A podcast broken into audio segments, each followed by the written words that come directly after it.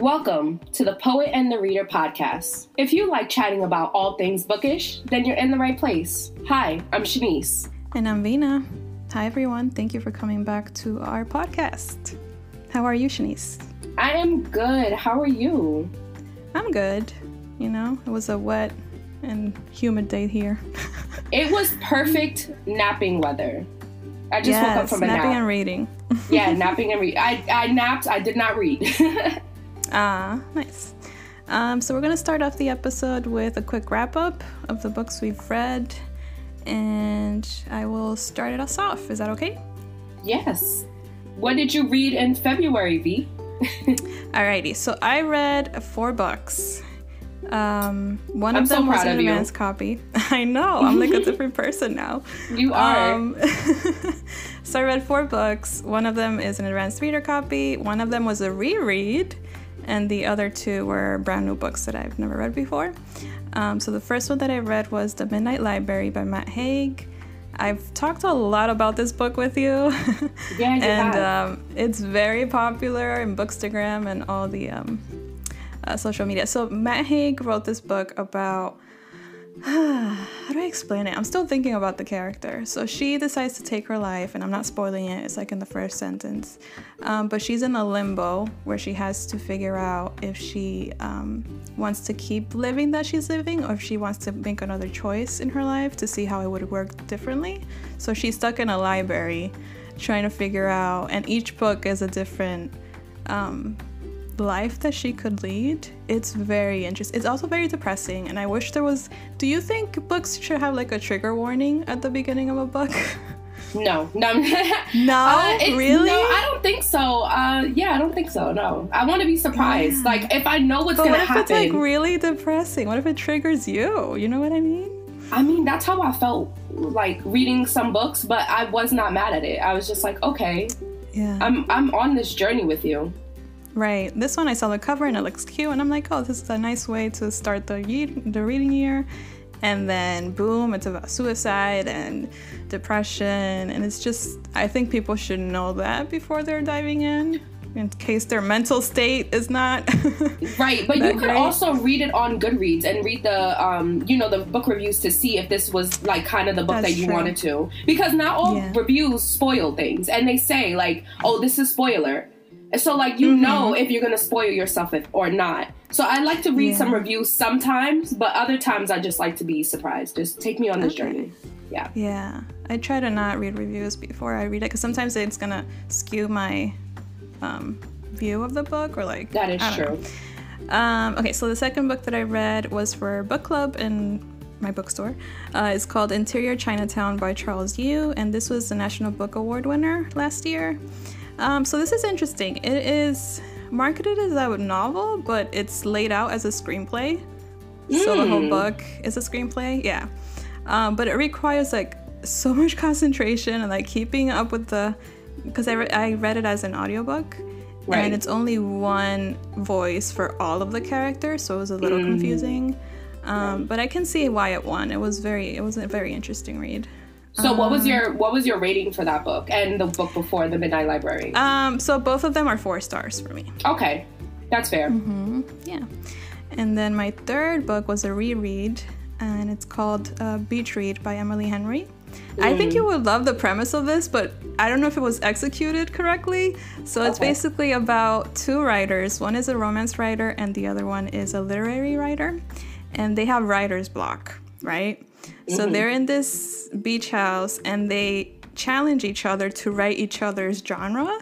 So like hmm. the romance readers like you should write romance and I'll write what you write and they challenge each other to kind of finish their book because they are on a deadline. Um, so it's really cool. It's really cool. I think that's also like just a good exercise as a writer to like step outside your comfort zone. Yeah, yeah. So that's why I think you would you would like since you're a writer. Right. And my last book, my fourth book, is probably the best one I've read so far this year, and it's Malibu Rising by Taylor Jenkins Reid. I've talked about this book in so many episodes. right. Because it took it took me the longest to finish because I didn't want it to finish. Um, so this book is about four famous siblings who throw an epic party to celebrate the end of the summer. But of course, there's drama their secrets. Um, so it takes course over 24 hours. That's what I was the most surprised to hear about. That it takes like it's just one day and all this stuff happens. Yeah, but it does give you flashbacks of how the parents of the four siblings met. So it does go back in time in a few chapters. Um, but yeah, most of the book is in 24 hours, and the book starts off with a fire, the house that the party is happening in. So you have to figure out how the fire started. And when I figured out how the fire started, Chanice, I wanted to, to call you book. and tell you. I wanted to call you and tell you because it's perfect. It's perfect. Um, but yeah, uh, the I probably mentioned this already, but Taylor Jenkins Reid, she um, takes characters from each book and gives them their own book. So this one, if you haven't, please read Seven Husbands of Evelyn Hugo. That's my favorite one. You need to read that one in order to see which character is brought back for this one. And Do I, I love him and I hate him, and ah, I wish I could tell you who it is, but I'm not gonna spoil it. I'm so excited to read this book. Yeah, it's one of the husbands. That's all I say. So. Okay. I, I, I, may have to reread the. I might have to reread Seven Husbands then if I'm gonna read this book. I think so. I think so. Okay. Like it's That's not one of her longest relationships, but it's definitely someone that you should um. Okay. Kind of see how he was back then. Um, but yeah, those were my four books. How many did you read? So I read three books technically. So I did not read one book, but if you ask my if my professor asked, I did read this book and it was amazing. um, so I read three books this uh, this month, and I read the first book I read was Herland um, Herland by Charlotte Charlotte Perkins Gilman, and I gave that book a four point five. Um, it's about three scientists who discover an all women island, and they live in harmony, basically world peace, and they've gotten rid of like diseases, and uh, basically they are all women, but they self reproduce kids. Like they they self replicate, I guess, or something like that. Like they have kids oh. by themselves. They don't need a men.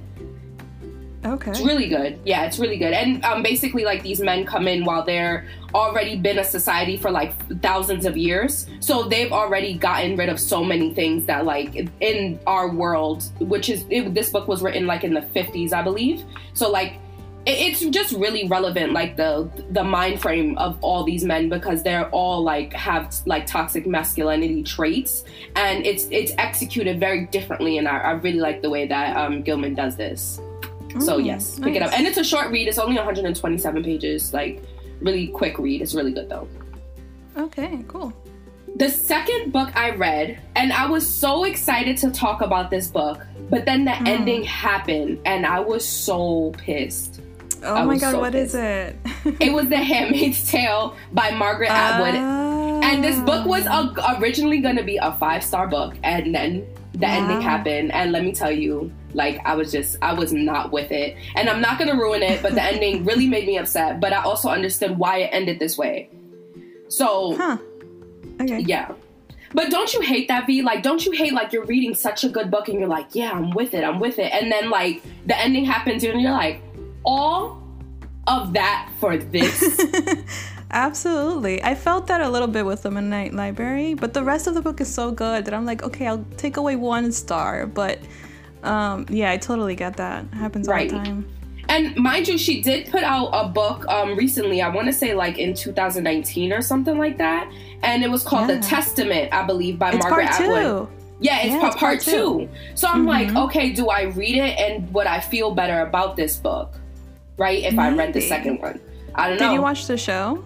I did. I watched um two or two seasons of it, and like I when I had texted one of my friends about the book, like I think I, am not sure if she read. No, she she tried to read it, and so her problem with Atwood, and this is a disclaimer for people who have not read Margaret Atwood. She does not talk about things. She doesn't like tell her stories in a linear line. It's like very back and forth between past and present. So, say for example, like there's a cross. She'll like the character will look at the cross and then start talking about it in present tense, and then go back to their lives as like before, and then like mm-hmm. talk about talk about like how that cross like what happened in that past life. And it like it it relates back but like the way that she goes back and forth is kind of confusing for some people and it turns people off. Because i did read oryx and crake by her as well. Mm, okay. Which was about a society like it was also science fiction and it was about a society that died off and then you're trying to figure out and it's, it's about like his name is uh snowman and so like he talks about the society before and after and it's it's very choppy. It's very like back forth. And that's a that's three books in that series as well. Mm, i don't right. know if i would love this. I, I absolutely love her writing. I'm, I'm with the back and forth. So oh wow. yeah. Okay.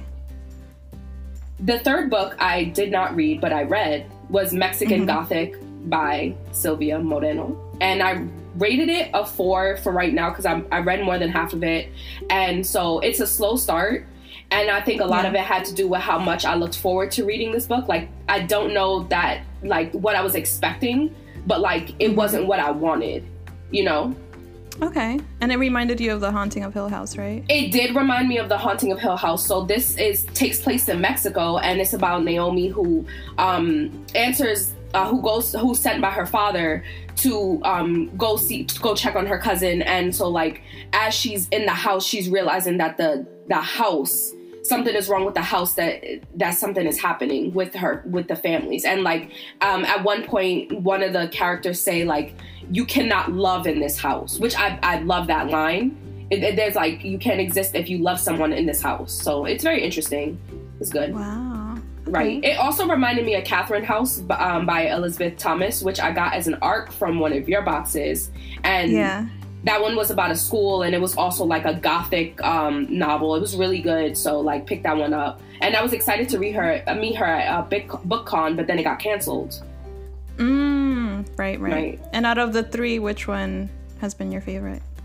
Oh man, so oh, like so i was telling you about this um, the other day about how yeah. um, for my latino and La- La- um, latina class and my mm-hmm. women's and writing class we're reading novels at the same time so like i kind of see like oh which one is better than the other one you know like comparing the novels mm-hmm. Um, mm-hmm. this time the handmaid's tale won just because um, the mexican gothic was such a slow start okay yeah gotcha and what are you currently reading so I am currently reading Harry Potter and the Prison of Azkaban. For the third time in a row. For the third time in a row. I'm I'm gonna keep reading that. Um, I'm still on the same chapter, but it's still in my queue. I'm still reading it, technically. Okay. okay. Um that's alright. I am reading Wicked Weeds, a zombie novel by Pedro oh. Cabiya. And it follows I don't know who the main character's name is yet. Um, but he's a Caribbean zombie and he navigates an un- uncertain pathways of the human heart in this cerebral take on the undead, which is um, he's very philo- philosophical. So he's a zombie. I don't know how long he's been in existence, but he's uh-huh. a, he's very philosophical. He works as a scientist and um, yeah, I don't know exactly what it talks about, so I can't really give a big overview on it because I'm only right. on like the second chapter of it. I'm I'm just shocked that it's a Caribbean zombie. I've never read about a right, Caribbean so I don't zombie. even I think I don't even know where he is. Like I, I, I forgot to look it up before I got here. So yeah, yeah he's I think he's in the Caribbeans because at one That's point in so the novel. Funny. Right. At one point in the novel, he says he's talking about these three women that he work with. He works with, and he says they went to school in North America. So I'm like, okay, he's not living in North America right now. Mm, right. Okay. The second book that I'm reading is I am so excited about. Well, the third book I'm reading because I'm still three reading books. What is yes, happening? Because I'm, I'm, still reading Harry Potter and the Prison of Azkaban. Yeah, yeah, yeah. Yeah. So I'm reading Dawn by Octavia E. Butler. And this is the first book. I think I picked up Kindred by her and like I wasn't feeling it, so I put it down. And so, mm-hmm. like, because I'm in the women in writing class, I had to read Dawn. And I am so excited about this, Vina. Like, I'm so mm. in love with this book from the first page. And I was also in oh, love I with love Wicked that. Weeds. Right. Yeah. So, this follows Lilith, um, who wakes up in this room and she talks about like um, awakenings. And so, you don't know exactly what's happening. Come to find out, they are on this like ship. Uh, if it's even a ship, it's not it's very it's a very interesting novel and so lilith is uh, she wakes up in this room talks about the awakenings and then she comes in uh, like the the person who captured her is not a person it is an alien who captured her mm. and uh, she talks about like how once she woke up from one of the awakenings, she she knows that she sleeps for a long time, but doesn't exactly know how long she sleeps.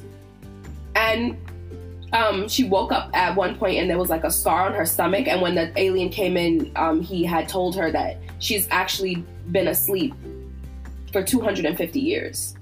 But she woke up three times. So she was 26 when she first got captured. Now she's 28, technically. But she's been asleep for 250 years.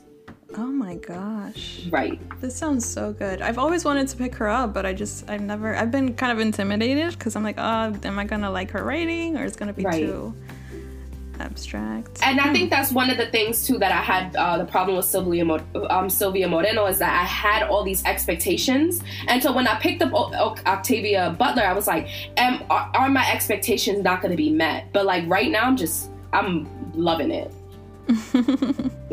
nice.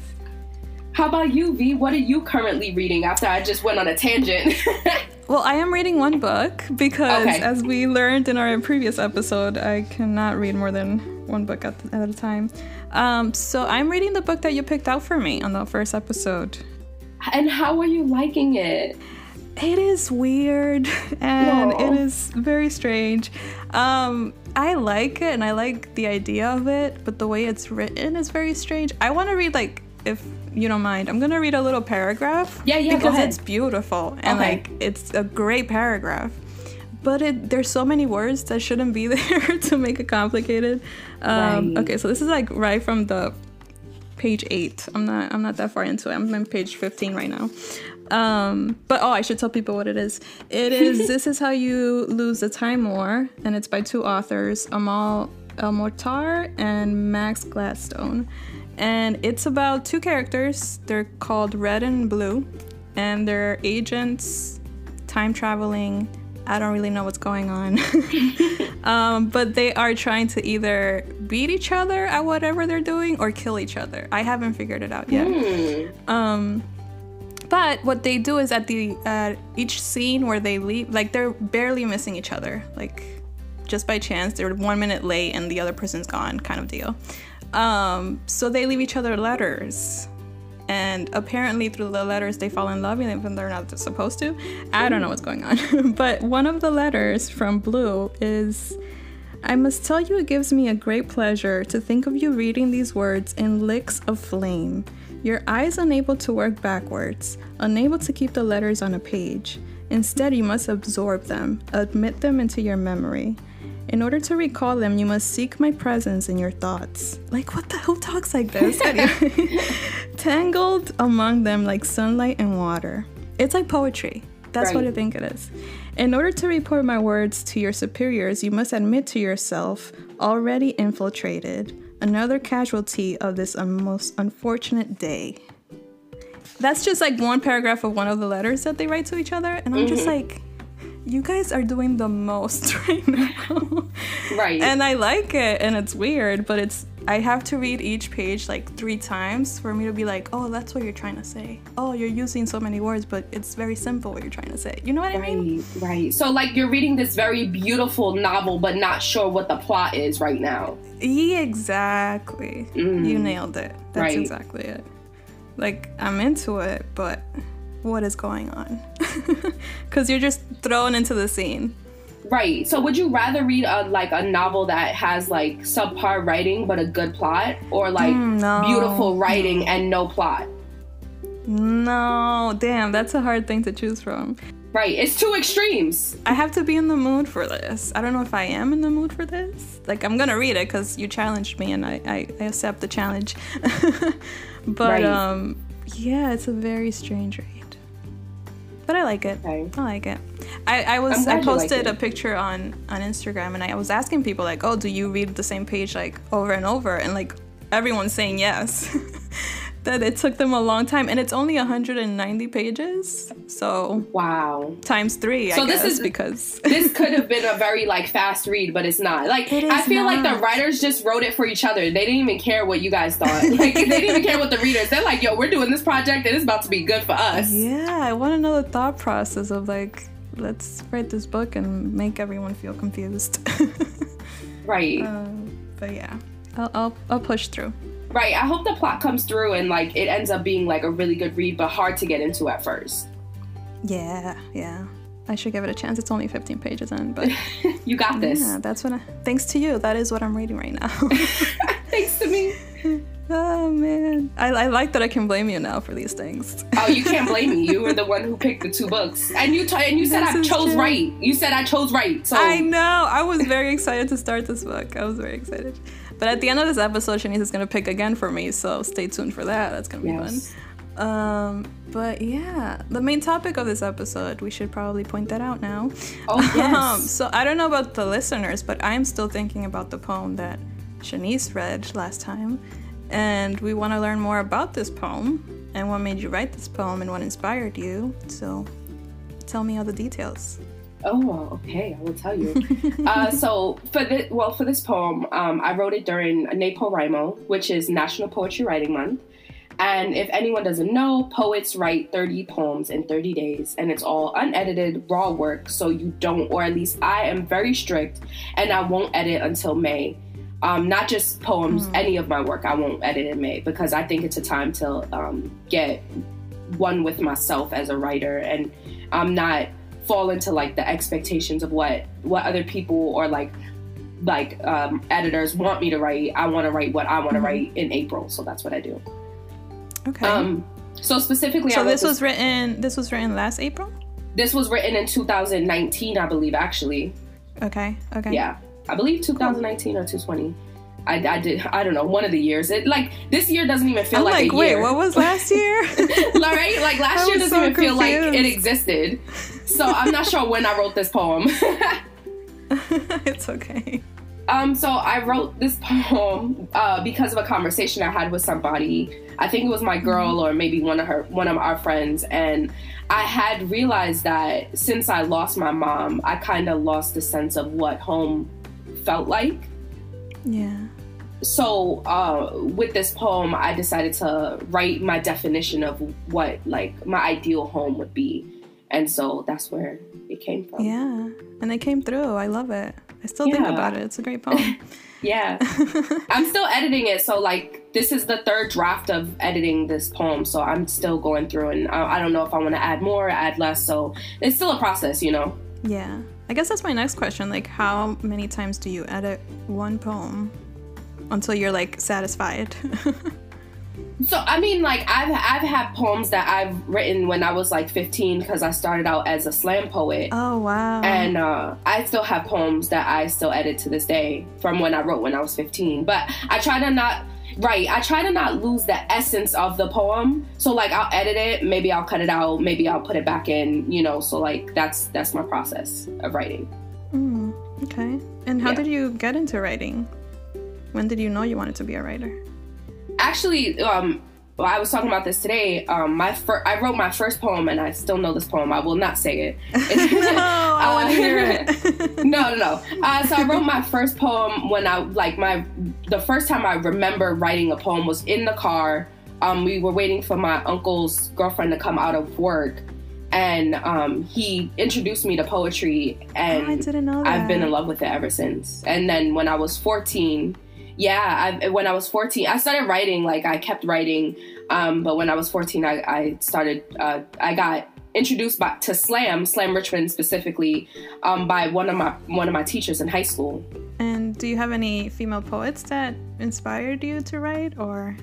oh man so like i don't think i've read i like when i was before i, I got into slam i was reading like nikki giovanni i was reading Ange- uh, maya angelou i was reading like langston hughes i was reading all these like um, Harlem Renaissance poets um, and, and Maya Angelou. And so, like, when I got introduced to slam, that's when I was introduced to um, Anne Sexton and Rachel McKibbens and Sierra DeMulder, who her book just came out called uh, Today Means Amen. And it was actually during her workshop, and I've known her since I was a kid. Um, it was during her workshop that I wrote. Um, I wrote How to Be Eaten by a Butterfly which is one of Vina's favorite poems by, that I wrote. It is my favorite poem of all time. right. it is yeah. so good. It is so good. And that's the one that you've had published before, right? Yeah, I, so it, has been published by Newtown Literary and Sinister Wisdom, which um, yeah, it was a, it was a really good experience to have that poem specifically because it, it kind of changed the way that I looked at writing. I, I, think like every year as a writer you grow, and so in that in that in her workshops I just wrote these very profound things and like not even profound like they were just really good. It just made me think about myself as a writer differently. So she's she's changed me so much. And how was publishing for you as a Latina? Was it easy to get your poems out there? It's a it's such a hard thing because like when I had when I when I said I wanted to be a writer, you know, when I was very young, I was like, this is what I knew that I wanted to do it, right? When I was like 14 and I got introduced to slam and I was like, I feel like, wow, this is this is me. And my mom was like a hundred percent, like a thousand percent supportive. Like she went to all my slam meets. The one slam meet she didn't go to was um was when uh, she like her last year of living, and um I had when she passed away, like something had died in me. And mm-hmm. so, like, I want to quote out um, Charles Bukowski. He's the only male that I'm going to talk about. Um, it's called "So You Want." To." He's the only man I'm going to talk about in this podcast, um, yeah. in this uh, in this episode. Um, It's called "So You Want to Be a Writer." One of his poems, and he says, "When it's truly time, and if you have been chosen, it will do it by itself, and it will keep on doing it until you die, until you die, or it dies in you." And so that's very much how I write poetry is something that comes over. If I see something, if I hear something, I even go to bed with like a notebook next to me. And sometimes it happens in my dreams and I just wake up writing, which is why I have so many damn pen marks and pencil marks on my my, my dirty laundry. And uh, yeah, OxiClean works. But um, you know, like I got lost in my thoughts. But um, it's okay. so publishing, yeah yeah so publishing um so like when i had when i was like young i wanted to i knew i wanted to be a writer and like i knew i wanted to publish and then when i came to new york i had so many people telling me that i wasn't going to be successful and that's like latin mm. that's latino family members for you you know like the latinos oh, they'll of course they'll beat you yeah. down you know um, but if you're when, not being a doctor or something like that, you're you're right. not doing anything. so when we were working at BN, and this goes back to publishing, I, like you know, it was just so white so like mind you, it was like 2013, but like all of our fixtures and everything like catered to these white authors. And so like walking around, I would have these very like negative conversations with myself because as a kid, I was never exposed to like Latinx writers. It was like classic white authors and some black authors. Mind you, I grew up in Virginia, and only now did they start like decolonizing reading lists, as my professor says, you know. Um, so I hardly saw names like mine, and like I would go through these aisles and psych myself out. And so when I would when I would put in my work at to publish, and I would get those rejection letters, it would be like, should I change my name? Should I not be like I, like like you know when I had my family that they dropped De La Cruz, so that's my original last name is De La Cruz, but like now I'm just Cruz. So like I had so many people telling me that I wasn't gonna be successful, like saying that this was just a hobby and I should go into medical field. But my, like I said, my mom was so supportive and like she was just like, listen, if you're gonna live in the attic, you're gonna live the, in the attic. We're gonna do this. Like you're gonna live your dream, you know.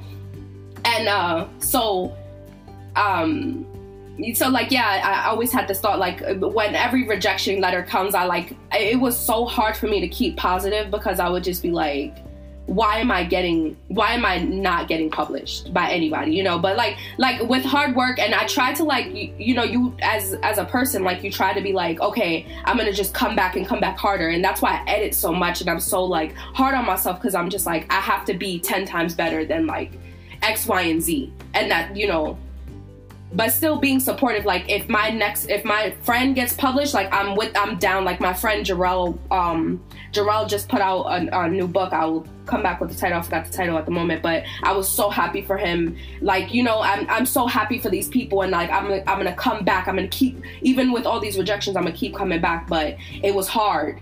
It was very hard.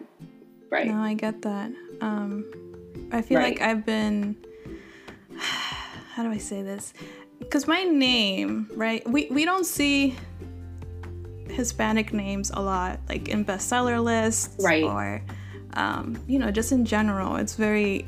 We always see like, oh, if no one else is making it, how are we gonna make it in? You know what I mean? And publishing right. is such a difficult industry. It's mostly female, which, which at least we have that part. but it's right. just very white. And I've been going to industry events like since I was, I want to say 20 in college. Like I was always going to Book Expo and like author events, and I didn't see myself like anywhere.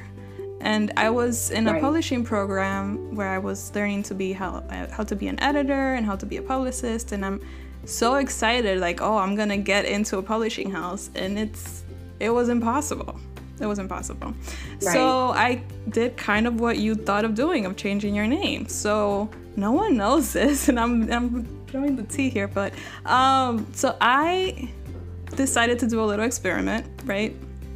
So i was sending out my resume everywhere and i'm like and i'm using my full name Vina is not my full name, mm-hmm. and I know I think you know that. Right. So I was using my full name I do know with that. all those consonants and all those weird like it's not a name not a common name. Um, and I wasn't getting right. any any callbacks. And if I did, the way they butchered my name as they were asking me to come for an interview was like, oh, these people don't even know like how to say my name you know? And maybe right. this is one of the reasons i'm not getting a call back because if they see like a brittany and then my name they're gonna call it brittany so i'm like okay what if right. i go by my nickname which is vina? And Chanice i got calls like more than ever once i did that. Wow. And it and, and it same so, resume and it was the same resume the same qualifications the same references and they can say vina you know and it just like it right. blew my mind completely and then they meet me and then right. they realize oh she's not white you know and it's right. like can this hispanic person like even edit if her first language is not english like my mind was going places you know and it's like even now having a bookstore um, i thought so much before this like would i be able to do this like I don't see that right. many Hispanic business owners, or not even like bookstore owners. And once I had once the bookstore opened and I was able to do it with with my business partner, it was like I'm going to the same events and I'm still seeing the same problem I saw 10 years ago when I was going to the industry events as an intern. You know what I mean? Right. And I think honestly, I think it's way more better than it was 10 years ago though, too which is what does that have to say? Like what what are you saying to me? You know? No. Uh, okay so i would say it's a little bit better but if you're in a room of say a thousand people and you can with just a glance see how many people are of color that's right. kind of sad you know? And like we have these like diversity groups that we have to form in order to like relate to each other. It's just like, it's very right. weird. It's very weird. And I'll never forget one of the events that I went to, one of the first events that I went to that I felt so out of place and like, I'm not supposed to be here. um, Junot Diaz was there, wow. right? And he was giving a talk and he had to pause and he's like, guys, can you look around? This room is so white. and everyone kind of like gasped, right? right? And like, they're like, can you guys change this? Like, this isn't right. Like, representation matters very much in this room, and the books that our kids are reading matter. And like his book, um, oh my god, what is the name of this beautiful? He did a picture book about this Dominican girl, and it's like one of the first Dominican picture books that I've ever seen. And mind you, this guy has like issues now that we shouldn't like ignore. Yeah, I, I did hear a little bit of it. I don't know exactly know exactly what happened. Right. Right. Yeah, I just wanted to point that out. I'm not saying like he's the he, he's the one he, like he's not right. Tell us how it is. He's not a mascot, like you know, guy. right, right. But the way that he expressed himself and like everyone, you could see everyone nodding and everyone of colors just looking at each other like this isn't. This it's called Island Born, though the so, picture book. Sorry, I, I looked it up real quick. Yeah, Island Born. Yes, no problem. Thank you, thank you. It is a beautiful book. Um, so that's when I met him, right? And then at the end of the event, I met this amazing person who wrote Poet X.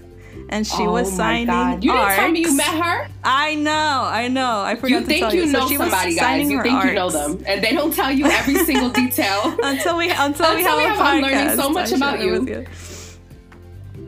Um. So I see her, and there's this like um author signing happening, and her line is super long, and that made me excited. Like, oh, people are actually gonna pick this up.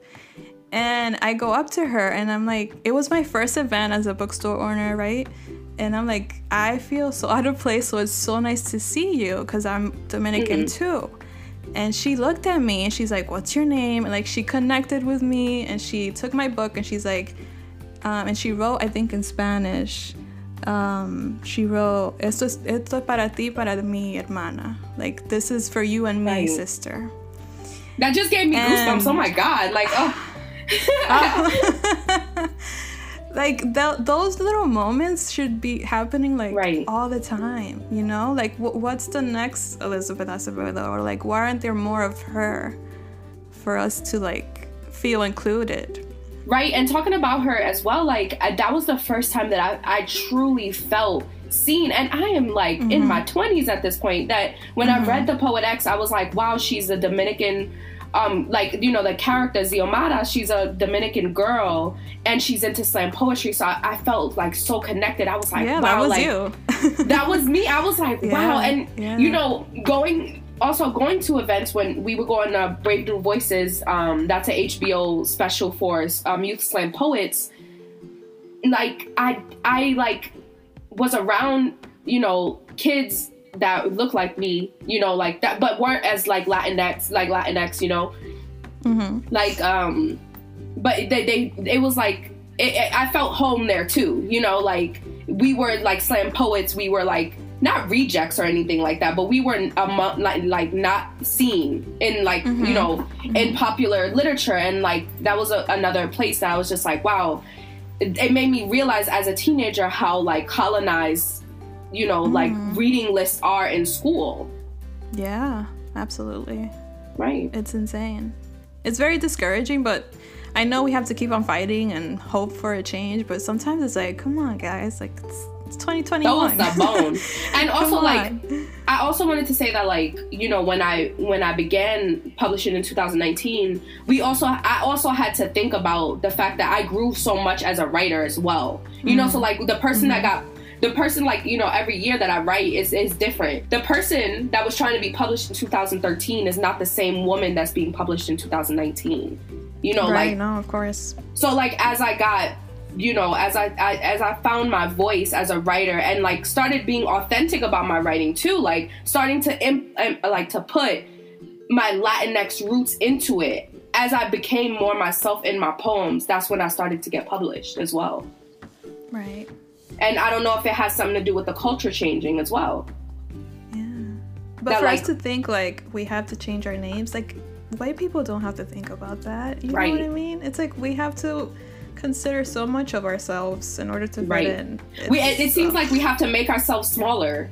Yeah, yeah, Like you know how many times like my name is Chanice, right? Like pronounced Chanice. Like that's uh-huh. how my uh-huh. mom wanted uh-huh. pronounced. Uh-huh. When I went to school, they would call me Chance. Like, do you not see the I? Mm. Mm. You know, like, do you not see the I? It's not a difficult name. Yeah. If it was yeah. an S, it'd be more. It, would be more better, like better to pronounce. But it starts with a C, you know, and then Cruz. Like they always got Cruz, but they always like you know luckily i don't have a, that much of a difficult name to like well not difficult but like um, a hispanic name because we have very common names in our family like gonzalez rodriguez like things like that so names like that that are not hard to pronounce like in school, if I saw if I saw the teacher like pause during roll call, I knew he was trying to figure out my name, and I'll be like, "Yeah, I'm here." Like you don't you don't have to try. It's fine, but it shouldn't be fine. Like you, ah, I get so mad talking about this. Yeah, similar feelings, right? No, and that's also why I try to like make room for people. Like I'm not good with names in general. When it comes to people's names, I I do my best to pronounce it correctly. Like and and make sure that I keep repeating it to, until like I get it correctly. You know, because your name it holds so much power. Mm-hmm. That is who you are. So Absolutely. call me by my name. You know. Ooh, I like that. There's a movie yeah. called, or there's a book by that. call me by uh, name. Call me by your name.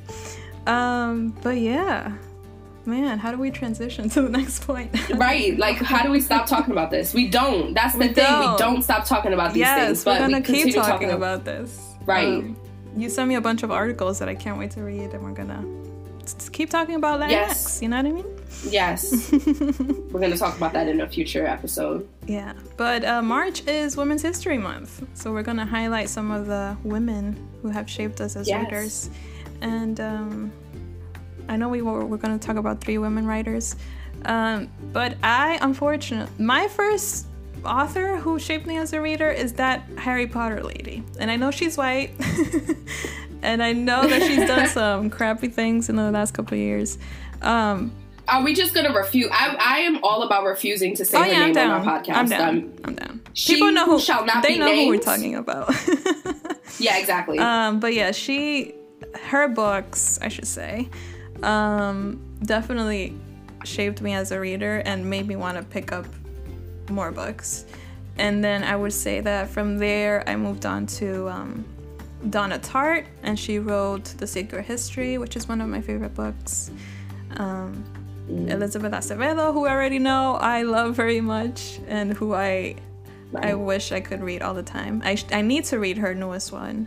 Um, but I'm a little I'm a little hesitant because it's about a plane crash, and I I don't know if I want to Oh, that was also that was also about the Dominican plane, the Dominican, um, the one going to Dominican Republic. Yes, yes. Right. So I need to read that. That's on my TBR. It's such a good. I read it. It's really good. Clap when you land. Clap when you land. Yes, and it's on. Really it's good. told in verse, right? It has a dual narrative as well. Oh, okay. Yes. Cool, cool. It is told in verse. My next woman writer is Hanya Yanagihara. I hope I said that right. Um, but she wrote a little life, and I read that I want to say five or six years ago, and I still think about the characters. So that's that's a powerful mm. woman right there. and um, Sally Rooney is my latest favorite woman uh, writer, and she wrote uh, Normal People. Now, what's your favorite or women who have shaped you as a reader? Um, so I think that going back into my childhood, Nikki Giovanni is somebody who shaped me. Mm-hmm um, she wrote a lot of poetry that still continues to inspire me, and she like broke the bounds of like talking about the revolution, and she wasn't afraid to like piss people off, and so mm. I love that that spirit of her, and so she shaped me as a reader. Nice. Um, I love Toni Morrison the way that she tells stories is just amazing. I read Songs of Solomon when I was in high school, and it was the first time I remember falling in love with a book. And she taught me like, you ever like watch like cooking shows, and then be like, oh, this is a deconstructed apple pie. I don't know why I needed that accent, yeah. but I needed it. Yeah. So she like, I, I, feel like she she taught me how to read deconstructed literature. Ooh, I love that. Right, because like though if you ever read Toni Morrison, she does not tell a story through and through. Yeah, I've never read her. You she's know? on my TBR list. right, and she's so like um, it's such it's so much intertextuality too about like what she does with poetry, um, what she does with like writing in general, not poetry. I'm sorry, um, but if you re- ever read The Bluest Eye, mm. she um she brings in um Dick and Jane. Hmm like the classic yeah. children's book and and she does something amazing with it and I, I just love her i cannot i can't stop um another person who shaped me as a reader was gertrude stein's poem Ooh. it's one specific poem but gertrude stein in general but one of her poems specifically called susie asado um, and she's a flamingo dancer and it gave me such a different way of looking at poetry and i love when poets do that mm. so like if you ever read susie asado um, uh, Susie Asado, yeah. Um, one of the lines is sweet, sweet, sweet, sweet, sweet tea. And it's the sound of her tapping her dance. Mm. That's why she does sweet, sweet, sweet teas because like the sound you make is the same that it's the it's the dance that she that she dances. Oh, wow. Okay. Yeah, so she's amazing. And are there any female writers you want to read that you haven't read before? Yes, I have so I am so excited. Um, I have them on my TBR. So I've mm. recently um copped Angie Cruz Dominicana, and Cass actually read that book, and I'm excited to read it. And I'm, I'm excited. Oh, I've never read anything. Too. Yeah, I have never read anything by her. Mm-hmm. Cass, it did not like it. Um, she mm. said it wasn't for her. Be, but she said that it would be something that I loved because okay. it was it, like it, like like uh, Angie Cruz. Apparently, I I don't know anything. You know, obviously, I just going from her word. She doesn't write anything. She didn't write it in, like in a straight line. It went back and forth. So like some uh, people just don't like that. You know. Yeah. Fair enough. Another person on my um one another woman writer. I don't know. Um, I had bought it at your store. Sorry, I, I was like, I don't know where I bought this from, uh, but I did. I bought it from um, your store. Uh, mm-hmm. uh, Assata Shakur, an autobiography. And so, like, I'm really excited to read this book because I love autobiographies. I think there is just an essence that you don't get with like regular biographies, like written from someone else. Like, yeah, you get a um, a objective look, but you don't. You like it's something different when it comes from your own voice, you know. Okay. And I picked up Callie Fajardo Anstein, Sabrina and Corina, which I'm excited to read. And it's just a book oh, of short stories that like yeah. yeah. Nice.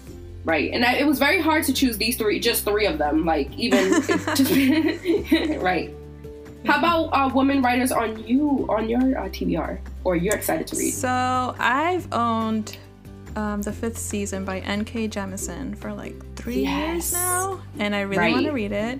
It's sci-fi. It's a trilogy so far, um, so I want to pick that up. And I want to read Oct- Octavia Butler. I've never read her, and based on what you've said, I think I need to. I'm like ready. Like, yo, when you when I'm done with this book, take it. It's annotated though. Okay oh, that's okay. That's okay. Yeah. So um, take yeah, it when so I, I really want to read her. Mm-hmm. And then Angie Cruz is also on my list for Dominicana because as a Dominicana, I should be reading this book. And my sister read right. it and she really loved it. And my sister-in-law read it and she loved it. So I don't know what's what's holding me back. um, so yeah, that's that's a book that I really really want to read. Um, yeah, those are the three ones off the bat that I can think of you know, thinking about Dominicana, I think Cass didn't like it because she's Puerto Rican. No, I'm just kidding. I'm just kidding, guys. I'm just kidding. oh no. She can't relate like we can. No, stop. We can all relate. it's the same. It's the same stuff. Um, yeah. but have you ever um saw that um Angie Cruz or some inspired by Dominicana? They have like an Instagram page where you can go and see like old pictures of Dominicans coming to no. the United States yeah, it's a it's an amazing pot. I'm gonna send it to you. I'm gonna look it up right now so I could tell you the exact like yeah. um name so that like we can we can just shout it out real quick. Okay, cool. All right, what's the page name, Chanice? The page is Dominicanas NYC. Ooh, and I we easy. can also like post it on like when this episode comes out, we can post it on our story to shout it out to make sure people get it correctly. Cool. Yeah, I'm gonna send it to you right now. Nice. And as a writer, is it a different answer for the women who inspired you as a writer? You know, it's different and it's the same. Like all these women have inspired me, but I also have, um, as a you know separate list, I did have people, women who I thought specifically inspired me and shaped me as a writer. Um, so one of my first one of my first picks is actually um, Fannie Flagg and the mm reason why she shaped me as a writer is because she's dyslexic and so oh, um, okay. i am she made me more confident in knowing that like someone who's dyslexic and who struggled like me can also be a published author fannie flagg wrote fried green tomatoes at the whistle stop cafe which is one of my which favorite one of your books. favorites yes one of my favorite books uh, the yeah. second woman who inspired me is anne sexton and she shaped mm-hmm. me as a poet and um, to be more comfort- um, comfortable in my dark thoughts. She was um, she's a confessional poet or was a confessional poet. So um, if I was to describe myself or put myself into a category of like what my poetry would be, I think I would define myself as a confessional poet. It, it cuts pretty close. Is she the one that you have a tattoo quote? No, uh, oh, that okay. is Sonya Renee Taylor, and um, the oh, body is not an apology mm-hmm. is amazing. I met her when I was in high school, and she is also somebody who shaped me. I was going to shout her out. Um, if you oh, have, nice. if you haven't, she she started this whole movement of like your body is not an apology, like be confident in who you are as a person. Like don't let those uh, negative thoughts hold you back. It, it's just she's an amazing person. And she's always been someone who like as a kid would lend out advice. And even when mm-hmm. i became an adult when i was like 19 or something i had like messaged her and i was like hey i'm thinking about this, getting this tattoo. And i was like is it okay if i get your words on me? Because it, it just followed me. Like I, I think i heard that poem when i was like 15 and I still I still wow. like think about it. I have it on my arm, so like anytime that I have negative thoughts about my body, I just look at it and I'm like, you're right. It's not an apology, you know. Oh, I love that. Right. Uh, Zora Neale Hurston is also someone who inspires me. Her stories are just imagery is just uh, insane. She's amazing. And recently, Elizabeth Acevedo, um, you know, like we talked about earlier, she's someone who like was for the first time I seen myself in her writing. So, and yeah. she's also a slam poet and a Dominican. So, like, I'm like, bet, like, yeah. I'm with it, you know? Definitely.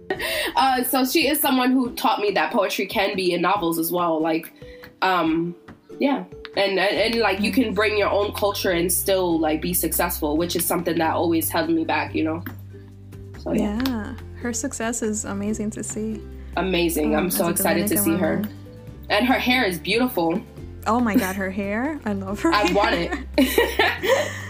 um, but yeah, she's the one woman who continues to inspire me. So I'm gonna steal that oh, answer really? from you.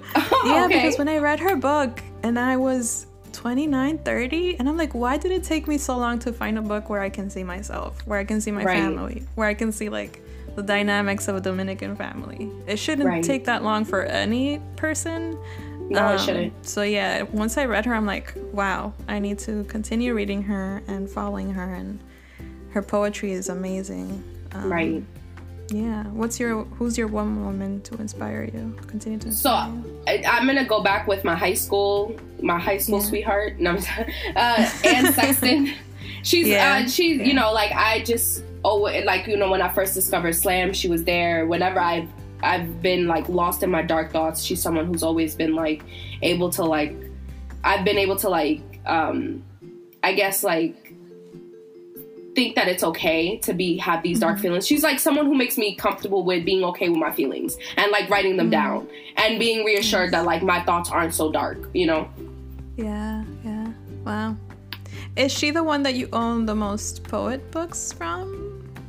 So I have a complete collection by her. Mhm. Right. So like I have all of her collection, like her oh, whole cool. Yeah, it's like a complete. And I and just to let you guys know, like I bought this shit three times. Wait, what? yeah, I had to buy it three times because, like, okay, the first time one of my friends, I was like, "Yo, you need to pick up Anne Sexton. She's amazing. Here, you can borrow my book." Never got it back. Then I let my ex hold it, I think, and then I ah. never got it back. And so I bought it that's I, when I started working at Barnes Nobles. This was one of my first purchases. I was like, nobody is getting this book. This is my book. So like, I will not let this out again. Nice. Right. All right, guys. So in our next post, please tell us any women writers that you love. We want to hear it. We want to learn about yes. people we don't know about that you would recommend.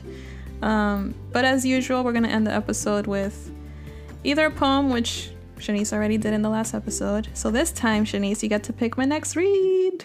Yes, I hope it's better than this one. I mean, I, I, won't, I won't, I won't say it sucks completely, but right. Um, okay, so I'm gonna read the first sentence, but if you need an extra sentence to make up your mind, just let me know. Oh, let me get ready for this. All right. no, okay, kidding. so option number one. In a city swollen by refugees but still mostly at peace, or at least not yet openly at war, a young man met a young woman in a classroom and did not speak to her for many days. Alright, that's number okay, one. Me give me, sh- giving me uh, heterosexual vibes. Okay, okay. heterosexual and romance. Option B, option B.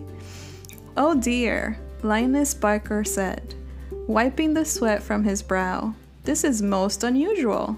That was an understatement. That's it. That's it. Do you need okay. more than one sentence or um or you've made your your choice? I don't know. Like do you have a book in mind? That you're gonna pick? No, no, no. Well, I, uh, I think like this is the same the same conversation we had before. Do you have a book that you think that I'm gonna pick, and then do you have a book that you want to read and you hope that I pick? Yes and no. okay. But um, yeah, which one is it gonna be? Because you got like heterosexual romance, or well, it's not a romance. Both of them are I just know. straight up fiction. But yeah, I know. But I'm just saying, like, mm-hmm. from my first sentence, from my first point of view, like my first in, like yeah. I, I, don't know, whatever. Okay, mm-hmm. uh, I am gonna choose. I'm so nervous. Yeah, this is very hard. do you need an extra sentence? What do you need from me? let me let me get the second sentence of the first book. I'm um, the second book. Ooh, of the second book? Yeah. Okay. So, I don't know. Going by that, ooh, you was excited to read the second sentence. no, I don't know. No, no, no. I'm getting vibes. I don't know. All right, all right. So the second book. Oh dear, Linus Baker said, wiping the sweat from his brow. This is most unusual. That was an understatement. He watched in rapt wonder as an 11 year old girl named Daisy levitated blocks of wood high above her head. So, what does that tell you? Damn, that's like a like magical to me. These are my first yeah. impressions of these books. I don't know what they are. So I you got mm-hmm. heterosexual ro- romance, and then you got some magic on the other side. Um, oh, I love. I don't this. know. I'm gonna pick the second book because I do like magic, and like you know, Okay. Okay. I'm so gonna pick the second the one. Pick, oh. All right. The name of the book is "The House in the Cerulean Sea" by T.J. Klune. Have you heard of this Ooh. book? No, I have not. Is that a man so, or a woman? That is a great question. I'm gonna say man. How dare you bring a man in it? It's all I'm about a woman podcast. Um, so it's a it takes place in a magical island, a dangerous task, and a burning secret. Yes, I picked right. I think I picked right. Linus is a by the book caseworker in the Department of Charge of Magical Youth, tasked with determining whether six dangerous magical children are likely to bring about the end of the world. You know what this reminds me of? What? That show on Netflix. What show? That they have superpowers. Oh god. Uh, the boys? Umbrella Umbrella Academy. Oh, I was like, oh the boys? Yeah. No, those had they had yeah. super super they were superheroes on the boys and Amazon. That was Oh my god, that's so funny because one of the blurbs says 1984 meets the Umbrella Academy with a pinch of Douglas Adams thrown in. I didn't really like Umbrella Academy either. What? The second season. I know. So I keep saying these things. I keep saying these things that like you don't agree with, but like. Yeah, I like the Umbrella Academy. It wasn't so bad. It's a fun, fun watch. Nothing. Not deep. me. Not you. Not me. I do like. I like Robert Sh- Sh- Shaheen. He was on Misfits. Oh my god! Because he was in our in our favorite show about that. Yes, I love that show. It's not I love that show. I'm exaggerating. Um, so yeah, it's my next read. Stay tuned for my thoughts and I think at the end of the year we should do a, a thing where you rate all the books that I picked for you. Oh yes. To see if right. you know my taste in books. top three. Top three. I think yeah. that at the end of the year, catch us on 2022 talking about like what Vina's uh, favorite books were that I picked. Yeah, I like it. Okay. All right, guys. Thanks for tuning in. We'll see you next time. Thanks for tuning in. Bye, Bye. guys. Bye.